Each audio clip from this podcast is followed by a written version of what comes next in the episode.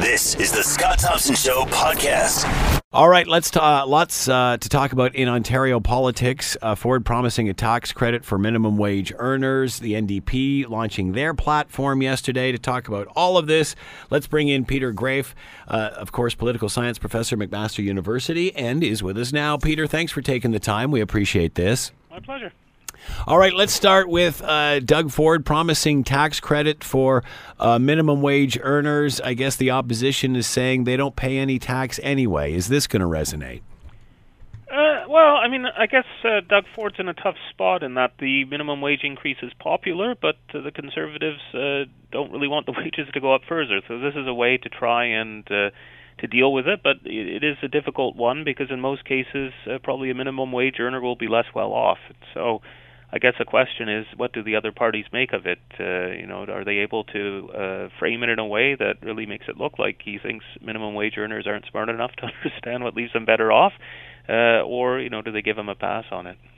Is it, well, I'm going to uh, freeze this minimum wage now at where it is as opposed to another jump come uh, next January, and this will alleviate the pain a bit? Or is he selling this as, look, you look what you've got now?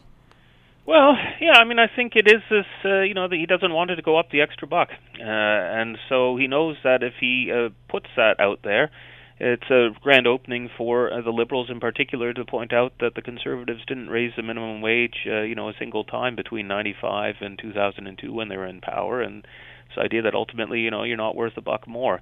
Um, so, I mean, he has to come up with something to compensate on that, and I think he figures most people would think that. Uh, you know not paying taxes would leave them further ahead without thinking that uh, you know actually if you're if you're earning an extra buck an hour that's actually a fairly big hole to fill if at least if you're working full time in terms of the size of that tax cut. So i think you know he he doesn't want it to go up and so he had to offer something uh, or otherwise uh, the opposition parties would really be pointing out, well, you know, does the Conservative Party actually think you're worth a, a raise when you're working at the minimum wage?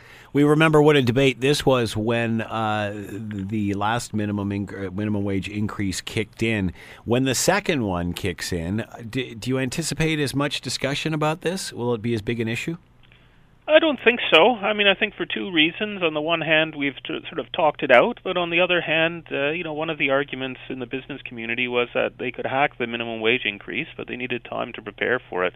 And in comparison to the one that kicked in at the beginning of this year, where they had really just a couple of months where the you know the government had laid its cards on the table, you know, this one they've seen coming for a year, and uh, they've also been able to figure out well, how do you communicate with uh, your you know your clients and people who come and buy your services and goods about why prices might be going up or you know how you have a discussion around that. So uh, I think in that way the the next increase, I mean there'll always be uh, some moaning around it, but uh, I think uh, you know we'd expect less.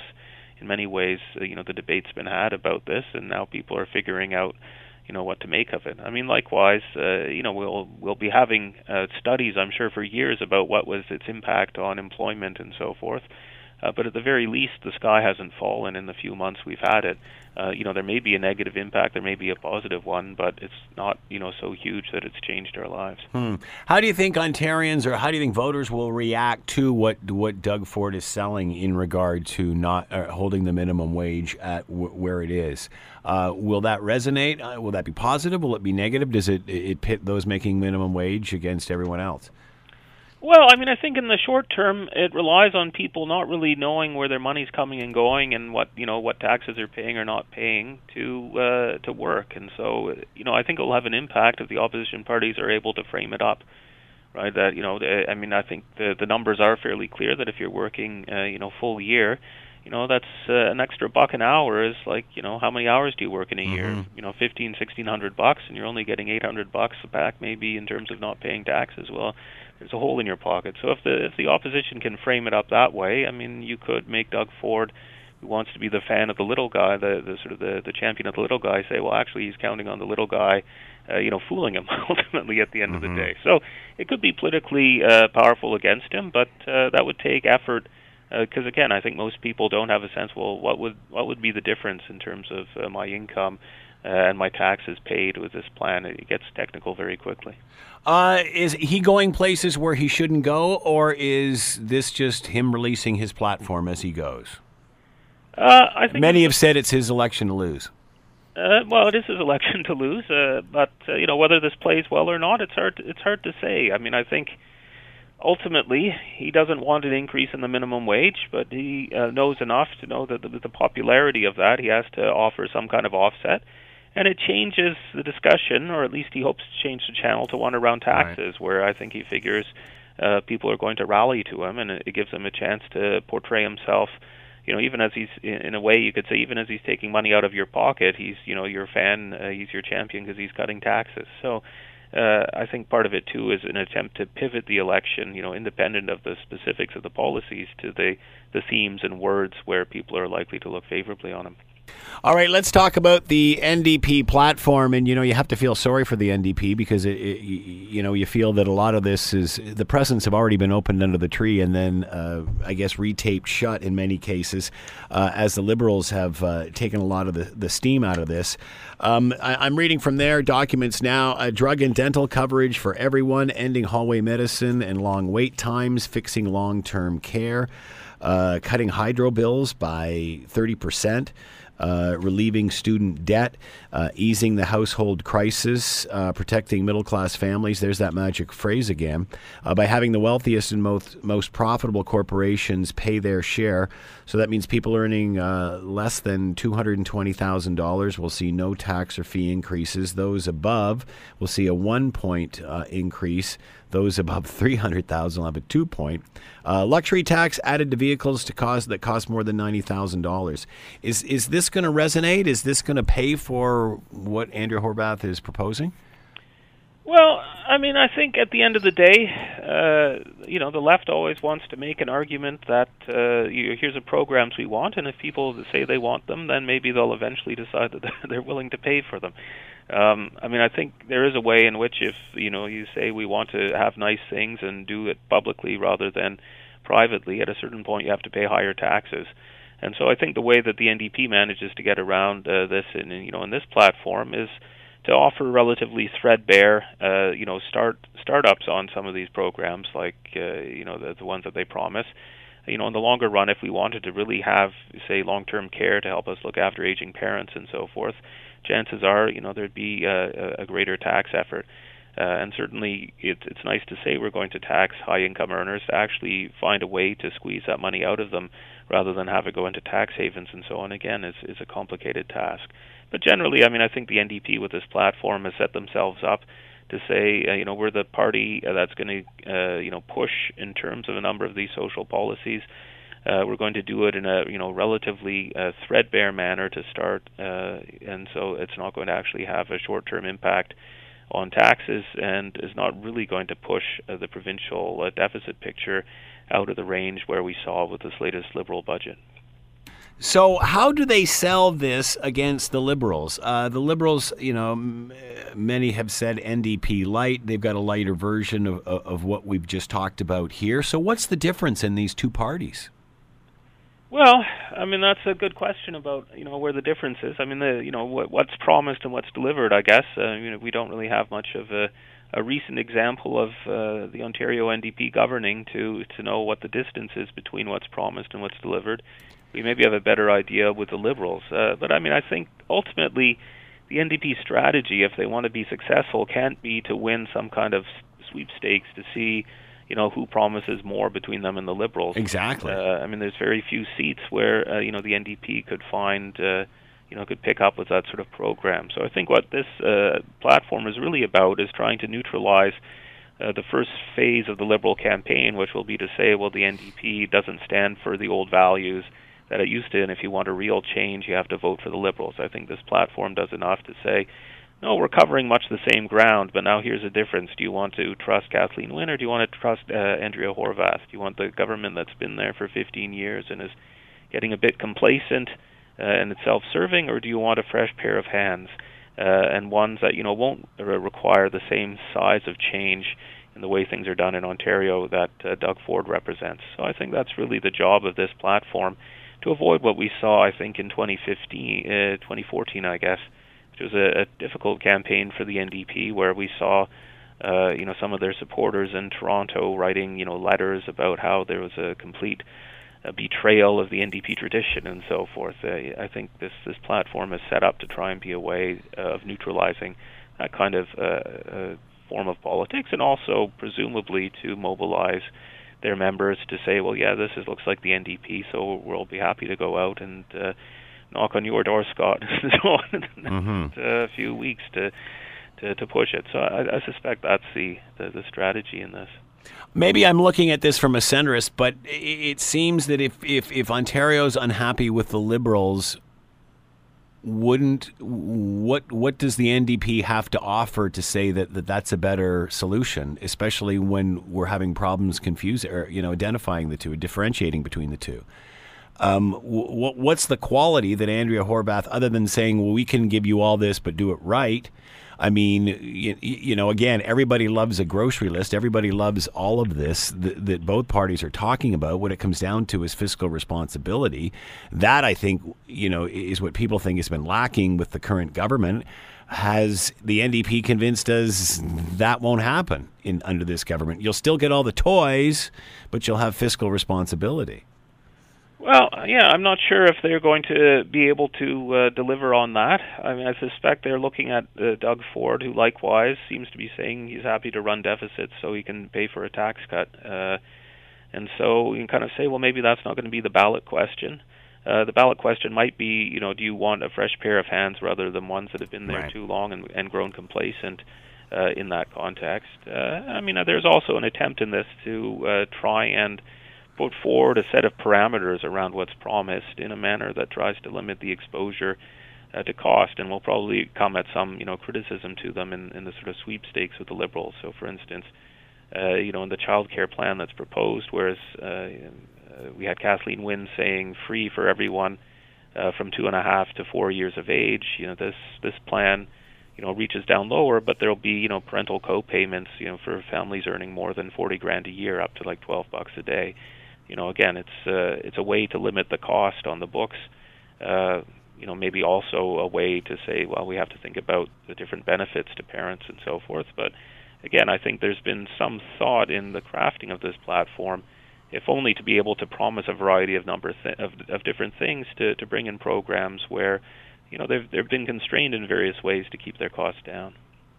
Uh, also, uh, obviously, electricity uh, an issue with this uh, current government. Uh, Andrea Horwath says the NDP have committed to put it back into public hands, that being Hydro One.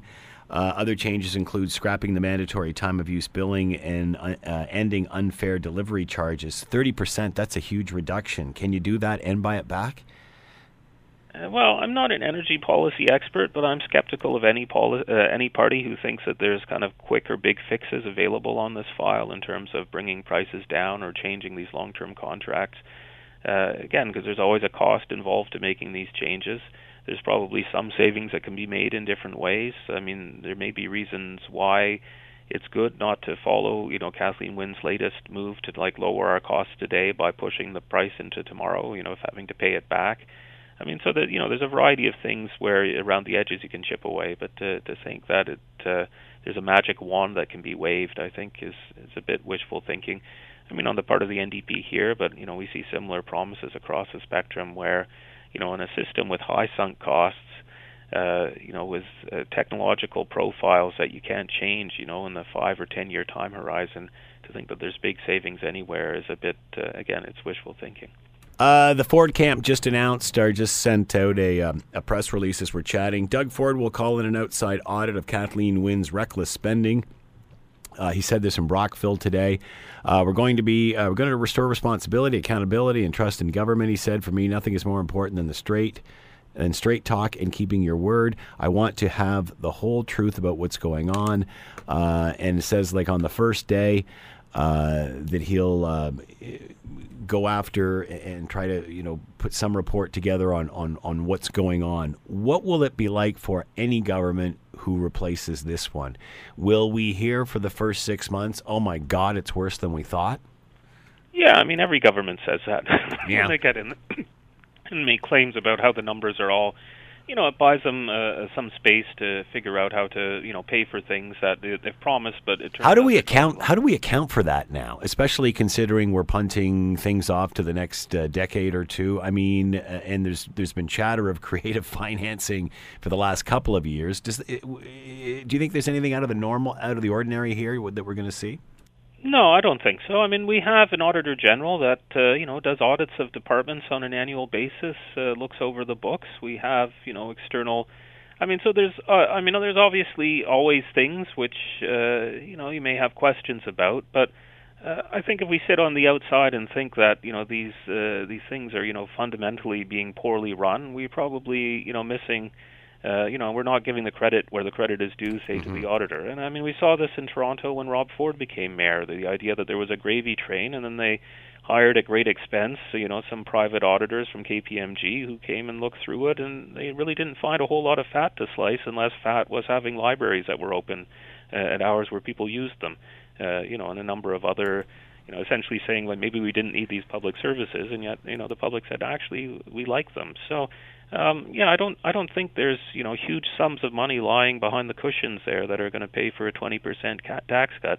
Um, you know, there any government can make you know raise a question. Well, is this really a priority for the public anymore, or should we cut this?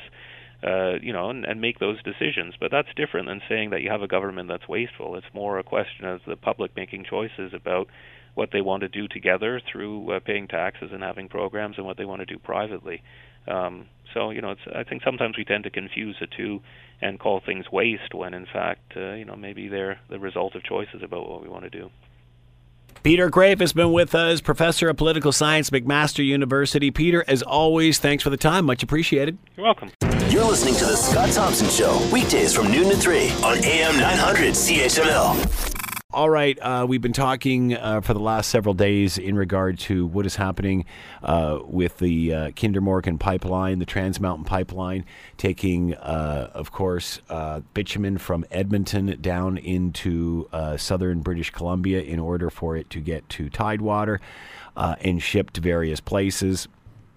Obviously, the Prime Minister has said it's going through, it's going through. Nevertheless, uh, BC says, no, it's not, no, it's not, no, it's not. Uh, ended in uh, a meeting on the weekend where the Prime Minister came back from uh, an overseas summit to basically get the two in a room and, and try to make peace in the sandbox. Basically, said the Prime Minister that it will go through and that they were going to provide financial reassurances to Kinder Morgan to make sure that it does go through.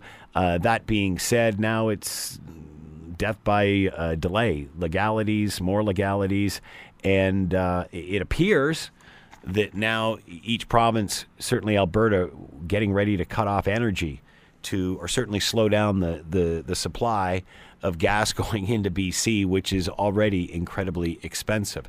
And you know, I, I said earlier, this is bizarre because uh, I lived out west for a period of time, and BC and Alberta love each other. People travel back and forth all the time, skiing, what have you, uh, enjoying the areas, uh, business.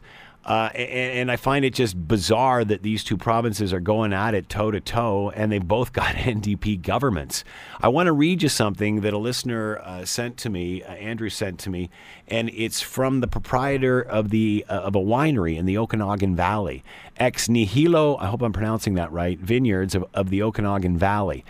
And uh, Decoa Harder, the uh, proprietor, writes this note to the Prime Minister and the Premier of British Columbia. Uh, and I'll try to get through this as quickly as I can. This past weekend, hockey has proven that we truly love each other throughout this great country. It has taken a horrible, tragic accident on a way to our national treasured pastime to remind us all that provincial borders do not stop us from being one united country. My husband and I were born in Alberta. We have chosen to pursue our dream in British Columbia in the Okanagan Valley wine industry. First and foremost, we are Canadian. We started our winery meaning out of nothing, literally out of nothing. We have put in endless hours, sweat, and tears into our vineyards, into our dream. We fought through several economic hardships, poor economies, floods, fires. We are Canadian. We take good care of our staff. We work with them to pursue their their dreams and goals. We are Canadian. We take pride in our lands. We work with the winemakers and vineyard managers with the latest technology to be environmentally conscious as possible. We are Canadian. We raise three boys who all have a love of hockey. We are Canadian. Why are my Canadian customers that I have worked so incredibly hard to have threatening to never buy my product again? And she points to an email below. Did I do something wrong? Did I send them wine they didn't like? Did they have a bad experience at our winery? No. They are angry at our government. Their anger is threatening my existence and my future. We do not need, or sorry, we do need fuel for our tractors. We do need fuel to deliver our wine. We do need fuel to drive our boys to hockey. I understand the fear that environmentalists have spread, but until we change how we live, until all of Canada changes how it lives, we will still have the need for fuel. And unless I have been lied to, my research has confirmed that the safest way to transport fuel is through pipeline. Other sources of energy will take time and investment. Government and private enterprise can invest towards producing greener energy, but we need to prosper now in order to have the funds to make those changes for our future. Please work together as Canadians to find a solution. Sincerely, Decoa Harder, proprietor, uh, winery in the Okanagan Valley. That's the part I don't get. I don't get BCers and Albertans fighting each other. And all over extreme politics. Are Albertans and BCers going to let this happen over extreme politics? While they continue to export coal? Uh, let's bring in Dan McTeague, former Liberal MP, consumer affairs critic, analyst, gasbuddy.com to find out more. He is with us now. Dan, thanks for taking the time. We appreciate this.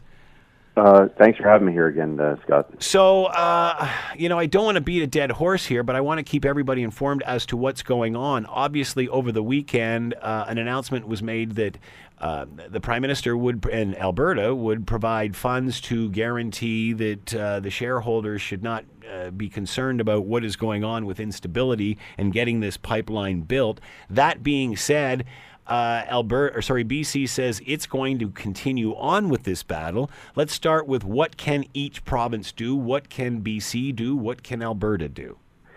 Well, BC can try to hold this thing up in the courts. It knows full well. I think uh, its environment minister uh, has admitted as much uh, before its own BC legislative committees. Uh, this is really an attempt to try to slow things down and uh, under the ruse of saying we're going to do a little bit more to ensure that uh, everything that we need, all the I's are dotted, the T's are crossed as far as safety is concerned. But that's already in the bill. That's already in the approved process, one of the 157 conditions. Let's put it this way.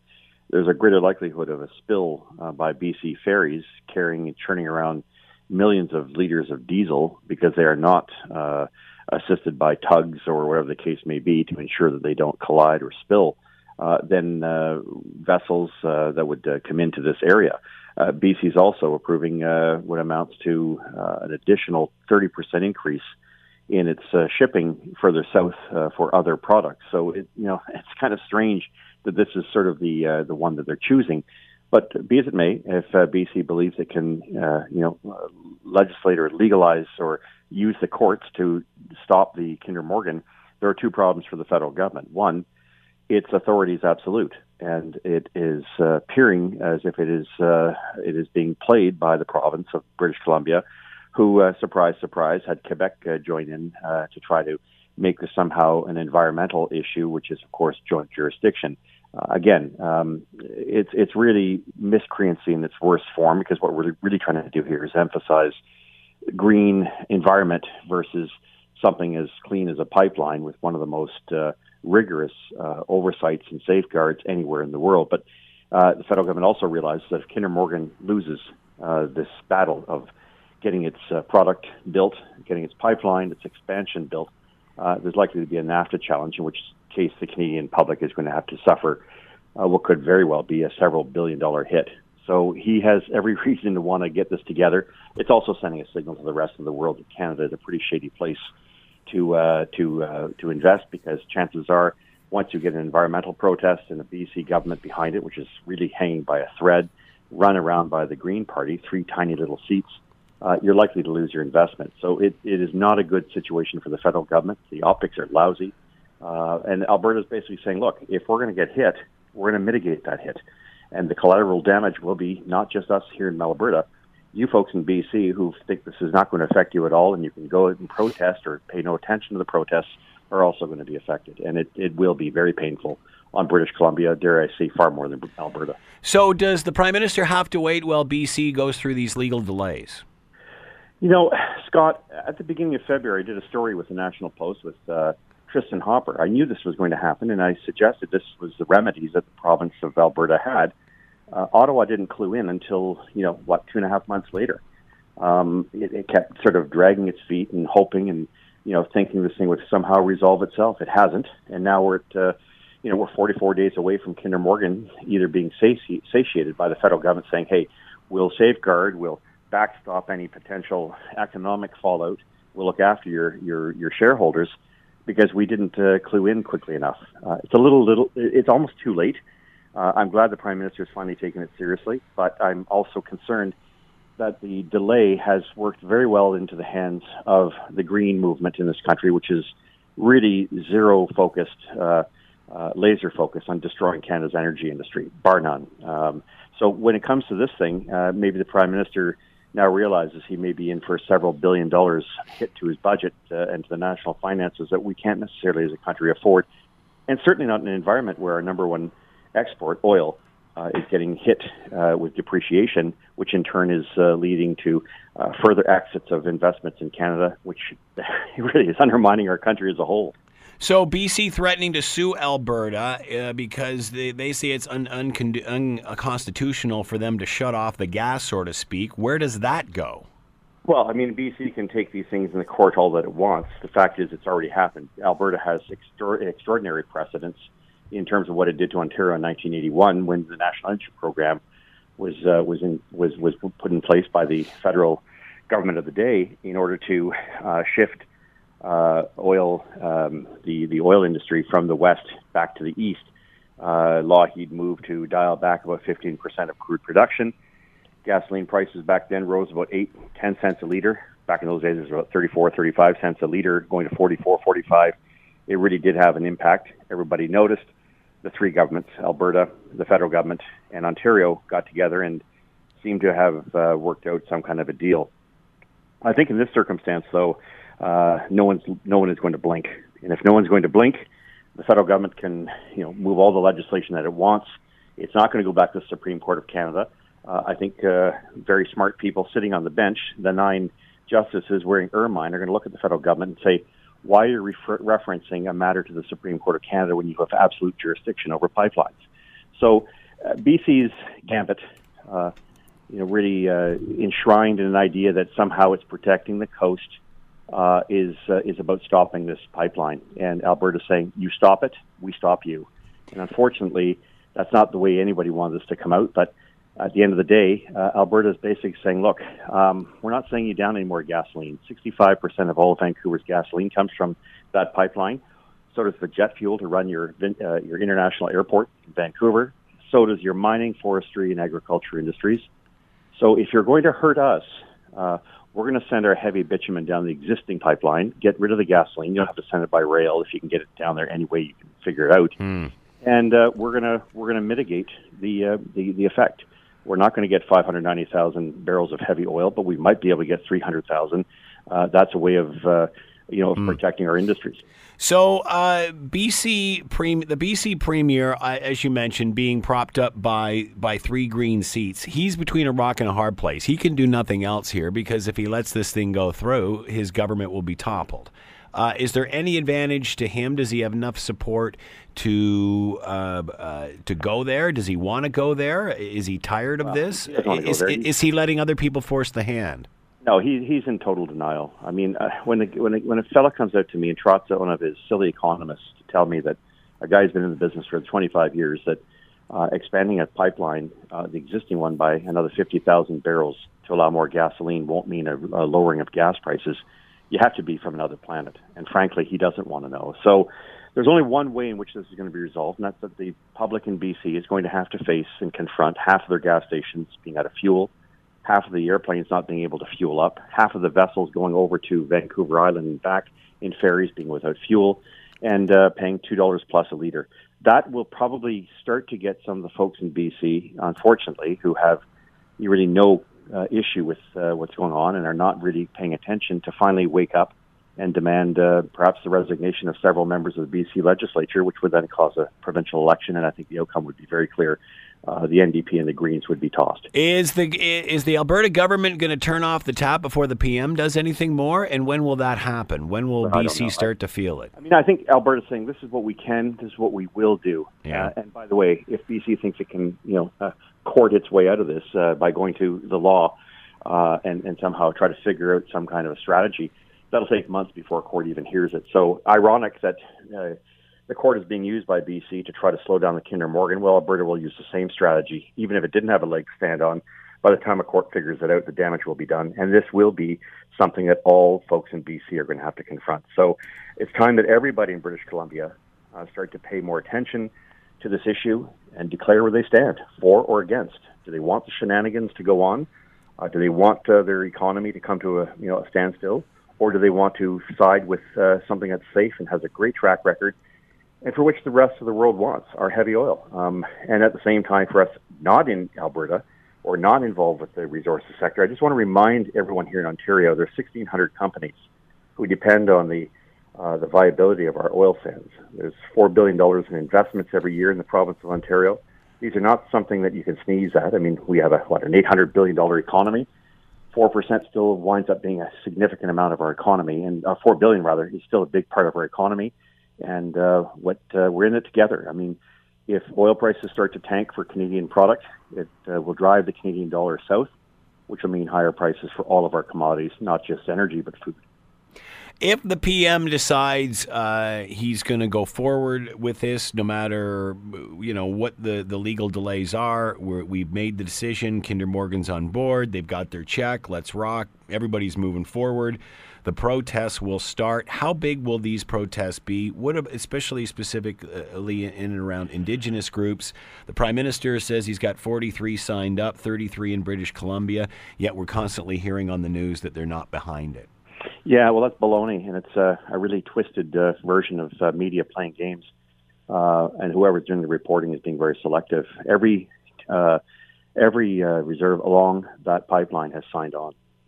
Every uh, group in uh, of our First Nations has supported this, knows that there are very significant positive economic outcomes for them, understands because the existing pipeline is already there. Yeah. There's 1953, yeah. and this is this is absolute absurdity by the green left movement in this country that's really out to vandalize the Canadian economy and couldn't give a, you know, a, a, a pooch's uh, noodle uh, for uh, our Indigenous First Nations people. Uh, they use them when it's convenient to do so, but I don't, you know, I wouldn't expect that people who have foreign funding coming from outside trying to rewrite what's happening in Canada to really care much about our First Nations. This pipeline is good for the country. It's certainly good for First Nations, especially those who are directly affected by this. So, what happens now? 44 days. TikTok. is that what it is? Is that is is because apparently they've you know Trudeau's moving forward. So whether you know Kinder, Kinder Morgan's not going to say anything uh, publicly until this is signed, sealed, and delivered. Will that happen before the thirty first of May? Well, if, mean, uh, if he's committed now, I mean, the prime minister said he's committed over the weekend. Yeah, he said he's got his finance minister negotiating with Kinder Morgan. So now we we take a share in a pipeline. Um, but frankly, this is ridiculous. It's exposing all of Canadians to something because a fringe group of people are doing their utmost to try to really, you know, bend the laws and uh, you know suggest that somehow building this is going to be tantamount uh, to uh, uh, the world ending. Uh, it, nothing could be, of course, further from the truth. And the hyperbole aside, uh, this should have been a no-brainer, uh, but only in Canada will we allow a very small fringe group of people? I, you know, I think the, the, the courts in BC have it right, save and except the Attorney General, who of course is a political minister. Um, the courts are saying put uh, put uh, criminal tests to these people, throw them in jail. They are criminals. These are not civil tests; these are criminal tests. Um, my sense is that uh, I think calmer and cooler heads will prevail. I hope that is the case. Uh, remember, I'm from not from Alberta. I'm not from BC. I've never lived out there, um, but I see the fact that this is leading to uh, an outcome in which there can be very few uh, pleasant conclusions. Uh, you talked about you, you, talked about the, the, vocal minority here, the fringe group. I, I, just read the note from the from the uh, winemaker in the Okanagan, originally from Alberta. Uh, when are those people going to speak up? When are the when is the average Joe, or does the average Joe agree with all of this? I think the average Joe hasn't been canvassed. I think the average Joe hasn't been sought out by you know the the uh, those uh, uh, part of the elite media that likes to suggest that there's only one issue here. I, I, I'd be really blunt about this, Scott. I was a little ticked off at uh, the CBC Vancouver back about a month ago when I said the effect of this pipeline being built would be to lower prices, and the evidence was there. Uh, clearly, it is about expanding gasoline being sent cheaper gasoline from Edmonton down to hard pressed Vancouver. And rather than bringing me on the station to defend what I had said, which was accepted in most other media, and was very defensible with uh, with what the proposal was and what was agreed to.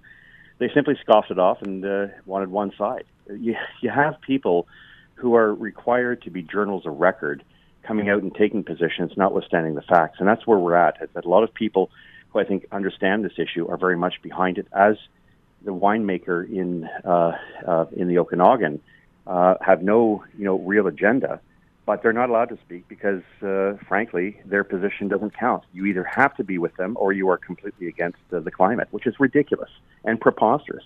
But that's where our narrative in this country has gone. We've allowed one side to dictate what the country and where the country is going, and as a result, it's driving the country into the ground. And I think a lot of Canadians are starting to get fed up with this. Dan McTeague has been with us, former Liberal MP, consumer, fair, consumer affairs critic, and analyst, gasbuddy.com. As always, Dan, thanks for the time. Much appreciated.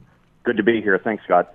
You're listening to The Scott Thompson Show, weekdays from noon to 3 on AM 900 CHML. Boston Marathon. Just treacherous running conditions yesterday. A steady 40K an hour headwind, icy rain. Uh, these conditions didn't stop a Canadian runner an Olympian named Krista DuChene from Strathroy, Ontario. Krista finished third in the women's race uh, at this year's Boston Marathon, uh, Marathon, coming in at 2:39.54. To talk more about all of this, uh, Krista DuChene is with us, Olympian, marathon mom, registered dietitian, and of course uh, came in third at the Boston Marathon uh, with the women and is on the line now. Krista, thanks for taking the time to join us. We appreciate this. Thanks. Nice to be with you. So you, the quote that you said in here was something along the lines of, "On a good day, I could have never have beaten these women." Explain that. Well, the Boston Marathon assembled an incredibly um, talented women's field. We had Edna Kiplagat returning as last year's champion, Shalane Flanagan, who just won the New York City Marathon, Des Linden, Molly Huddle, you name it, a list of the world's best. And um, given the conditions, it wasn't the best day for them, but it was the best day for me. And uh, aside from Des and Sarah, I, you know, was victorious and successful. So, on a good day with with the weather being ideal, or even maybe a little bit less than ideal, not tremendously terrible, they would have beat me. That's for sure. So, talk about the weather. Talk about that played into your how it played into your favor. Well, I live in Canada, and so hmm. we know what our winters are like, and we've had kind of a, a long, dreary, cold, wet, rainy spring. So going to Boston, um, that weather didn't concern me. In fact, it was something that I kind of had planned in my head mentally to be possibly a, a technique for me to be successful. So I always intended to go there strong. I wasn't necessarily trained to be fast, but I wanted to tackle those hills that start at about 25k. So you know, you really need to be mentally prepared to handle the whole distance, 42.2 kilometers. So, started at a good pace. The lead group I was with for a little bit, let them go, and then um, basically just ran my race, took in my um, fueling and my hydration, and um, plugged away one kilometer at a time. And then basically the race unfolded so quickly in the end that I, I was in disbelief when I finished that I actually fin- finished third. So, uh, marathon runners, and and you said the same thing. Same thing. Run my race. You just you, you try to zone out, do your own thing. Uh, and, and, but when you entered this race, what was your goal? What was your accomplishment? I mean, normally it's to beat times, to finish between here and there. What was your goal entering this race?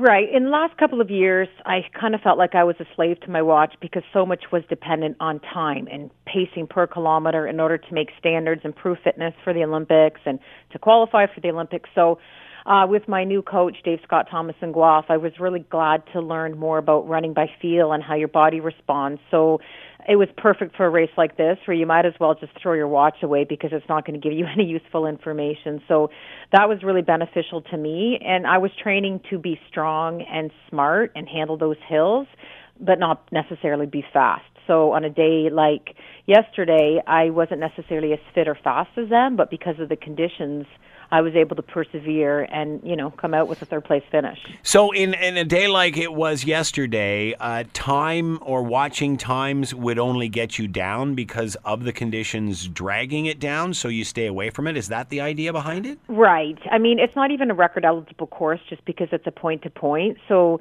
even if you ran your fastest time, it wouldn't really be acknowledged. And and that's kind of the benefit to doing a, a race like this. You're going by placing. There's no pacers. The women start on their own So it's it's got a different feel to it, more like a, a championship race as opposed to a race for time and world records. So that's something that really appealed to me. Um, just kind of more for that freedom and just you know hitting those hills and seeing how you can handle them. So it, it was nice to have that change and to not worry if if you're not the fastest that day, then that didn't matter because it clearly was not about speed. So, did you feel more relaxed going into this race as a result? Oh, definitely, yeah, yeah. yeah. It was. Uh, I had my husband with me on the weekend, and you know, we really enjoyed our time there with Reed and Eric. And um, you, you went know, to have fun. Yeah, exactly. So yeah, it it was um yeah, it was really a special weekend because my husband and I I raced it 13 years ago and it was definitely much more different this time than then. Why? Well, um, 13 years ago, we had a puppy, and then I ran the race, and we had three kids, and now I went back, and our kids are now age 12, 10, and 7, and the dog's still kicking around. So a lot's happened since then. And I mean, this time I started with the John Hancock Elite program, and, you know, they treat you like royalty. It's amazing the care that they give you.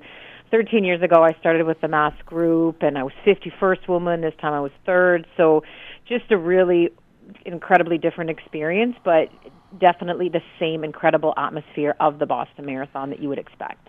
Um, when did you realize where you were placing in this race? Yeah, I write for iRun magazine, and you can read it there where I kind of go through that. But basically, uh, I, I forget at one point in the race, I thought, okay, top 15 would be really good and then I, you know, passed a few people, and then I thought I was kind of on my own, and most of the elites were ahead, so I was kind of in no man's zone and just kind of finishing the race, and then two um kind of unknown American women passed me and I was like, "Oh, wow, where'd they come from?" So I thought, "Well, okay, I've got a bit more to give." And then I saw them kind of kind of fist pumping. At this point we only had a few more K to go and I was like, why are they celebrating? And then I started, we started passing the world's best that were expected to possibly get first in this race. So I passed Molly Huddle and Shalane Flanagan and several of the Africans. And then I realized, like, uh, well, I didn't realize it. It was just crazy how quickly this was happening because the the lead male was coming through. So with all of the motorcycles and the media truck and the crowd and the rain, and it was all so fast that I didn't know I was. I had no idea that I was third crossing the line. I had to ask, and I didn't believe it until I saw it in writing. So, from the time you crossed the line till you got confirmation, how long was that? Honestly, I would say it was probably about 20 minutes until I would believe it. Really? it, it really reminded me of when we had our third child because we had two boys and a girl, and despite seeing her myself and asking the midwife and my husband, "Are you serious? This is a girl?" It was kind of the same thing. My husband came in; he didn't even know how I placed, and he was at the race. And I said, "They're they're telling me I got third, like it was some joke." And he just kind of shrugged his shoulders, like, I don't know. And I mean, I was kind of going into some shock. It was quite cold. I was shaky. So they were just concerned about my health at that one point. But then one of the agents that was there, I went over to him and I said, Can I just can you just show me on your phone? I have to see it in writing to believe it. And he said, here it is. Mm. In fact, I asked someone, you know, when I was walking through, you get escorted back to the building. And I said, how did I place? He said, well, I think third or fourth. I said, no, no, not masters. How did I place overall? And he said, yeah, third or fourth. So uh, definitely wow. exceeded my expectations. So what went through your mind when you realized that? Oh, I mean, it, yeah, shock, right? Because they, I was physically, you know, in some shock from Yeah. the intensity of the race, and so they're trying to get your wet clothes off you and put you Yeah. with um, nice, warm, dry towels, and you're trying to process everything. But because you know, typically in a marathon, it's a long event, so you can kind of pick off the people, count the numbers, and kind of know where you are. But because the ending was so crazy, where I basically passed, I think, six people in the last few K, and then the male winner coming up all at the same time. Like if you watch the video, he's crossing the line, and I'm right behind him, finishing third. Um, it, it's just uh, yeah, it was. I, I started writing the blog or the the column for the magazine, saying, you know, imagine doing the Boston Marathon and finishing on the podium because the conditions are so poor for everyone else that it works for you. And then I lived it. Do, now that it's over and you play it, I'm sure you've played portions of it over in your head uh, a few times. Now that you go back and, and you take into consideration the the, the conditions and, and how you did get to where you are, what is your reaction to that? Would you do anything different? Well, I mean, I've been doing this for a long time, so I certainly know that you can train for a race and everything can go wrong. Yeah. Um, in this case, my um, training was perfect. I was healthy and fit, and the way the race was, I didn't care about time anyways, so um, it was perfect for me. But um, I've also learned the hard way. When I did the World Championships in Russia in 2013, there was a heat wave, and I wasn't prepared for the heat, and I collapsed uh, one of 20, uh, 23 women that didn't finish the race that day. So I've been on that side where you're. I was the most fit I'd ever been in my life running that race. So, you know, you learn from your experience. But you know, yesterday could have been hot and humid. You just don't know what you're going to get in April. So. I preferred the weather that it was as opposed to the heat and humidity. And a lot of people in Boston this morning were looking at, oh, today would have been a perfect day. And I thought, no, yesterday was perfect for me. Uh, considering, well, what do you, considering your different approach to this race, um, have you learned anything? Does this teach you anything about where your head should be going into the next one?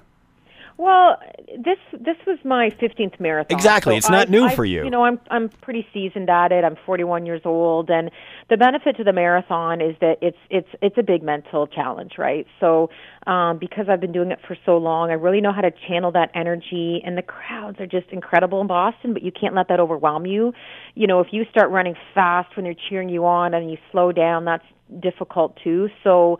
I think, um, like every experience, you, you look at what worked and you move forward with that. You continue to tweak it, but definitely um, my coaching with Dave, doing you know marathon paced long runs and you know quality workouts, got me to be very strong today, and especially focusing on those hills at the end was a benefit for me. And then the added bonus was just my, our Canadian winters. Uh, what did all the what did other racers or did anyone talk about this after the race, the conditions and, and, and how it affected the outcome?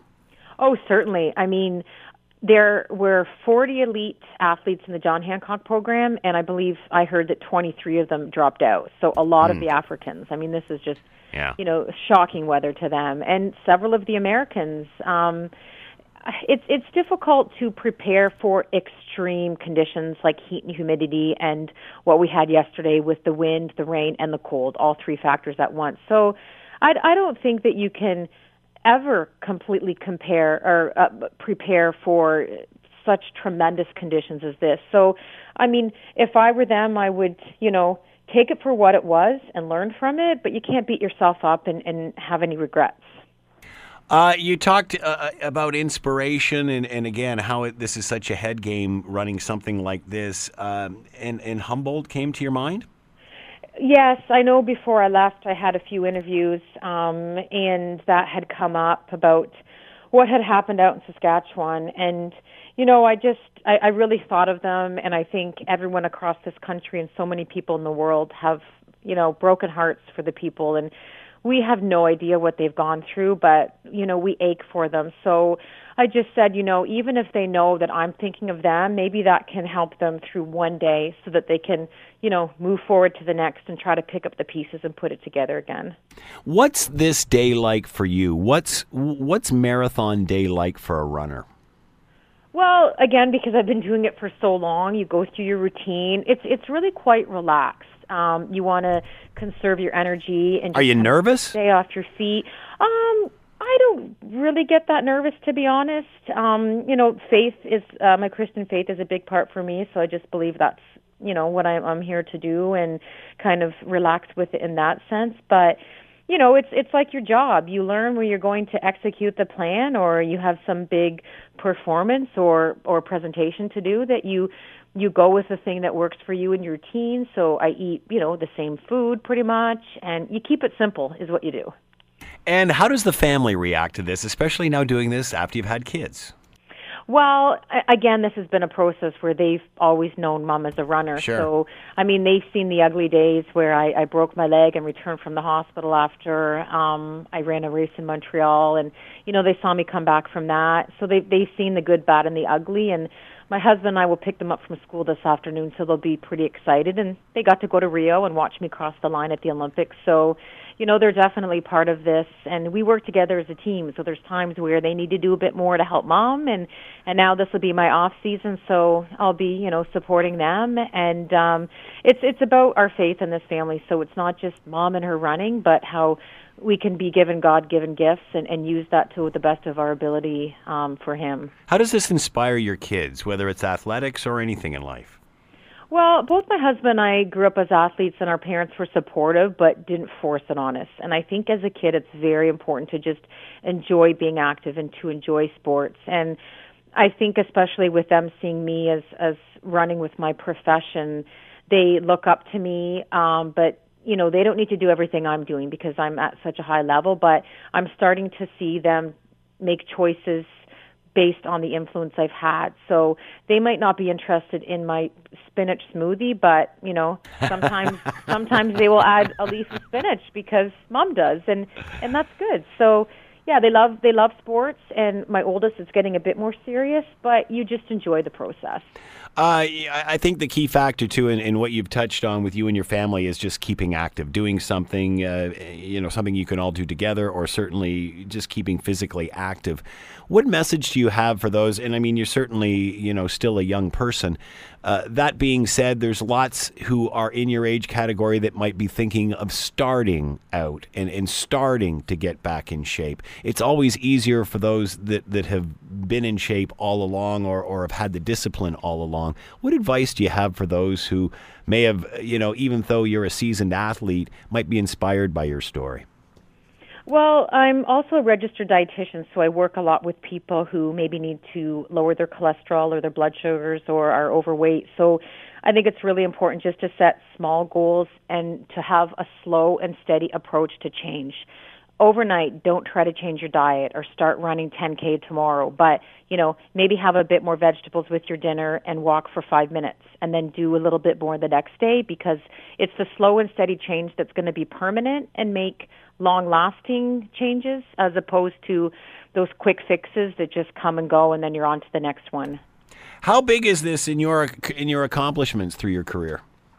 It's interesting. Someone asked me that yesterday in one of the interviews, and I think this is probably, you know, one of the top four. Certainly, when I made my Olympic standard 11 and a half months after breaking my leg was was a big uh, accomplishment. Crossing the line at the Olympics, and then the third one um, coming just behind Lanni Marchant when we broke the 28 year old Canadian marathon record. So I think being third at Boston, I, I think all four of them are up there. Just they're all so different, and I don't think I could choose between one of the four, but those are the top four. Krista DuChene, Olympian, marathon mom, registered dietitian, came in third in the women's race at the Boston Marathon. Krista, congratulations. Good for you. Thank you. What's next? Well, uh, rest and relaxation, recovery. I'm going to go to Sweets Bakery here in Brantford and get my favorite pecan square. And, you know, just enjoy it. I think that a lot of people jump into um, trying to accomplish another goal right away, but you need to savor the moment and just, you know, uh, enjoy and, and smell the roses, so to speak. Uh, well said. Krista DuChene, thanks so much for the time. Much appreciated. Thank you. The Scott Thompson Show, weekdays from noon to 3 on AM 900 CHML.